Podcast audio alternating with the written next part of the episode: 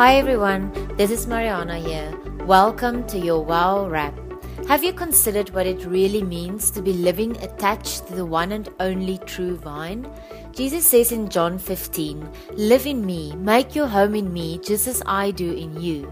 In the same way that a branch can't bear grapes by itself, but only by being joined to the vine, you can't bear fruit unless you are joined with me. I am the vine, you are the branches.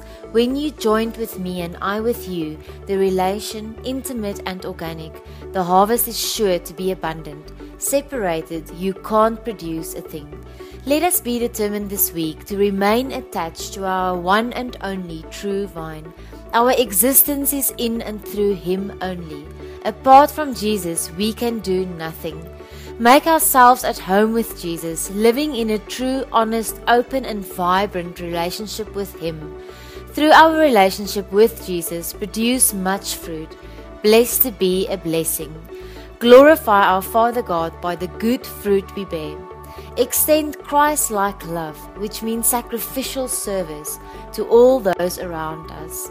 Thank, praise, and worship God for being our gardener, our caretaker, and our keeper for the way He prunes us and helps us to grow, expand, and bear the best fruit according to His divine plan and purpose for each one of us. And never compromise on the amount of time we spend speaking to our Father and reading and meditating on the Word. Let's seek to abide in His presence and His Word every day. Let us pray together. Jesus, apart from you and without your provision, we cannot live a Christ like life and bring glory to our Father. We want to bear good fruit for the advancement of your kingdom. We never want to be separated from you. Live in us, live through us.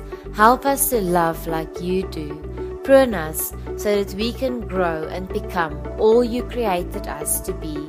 Our joy and hope is in you only.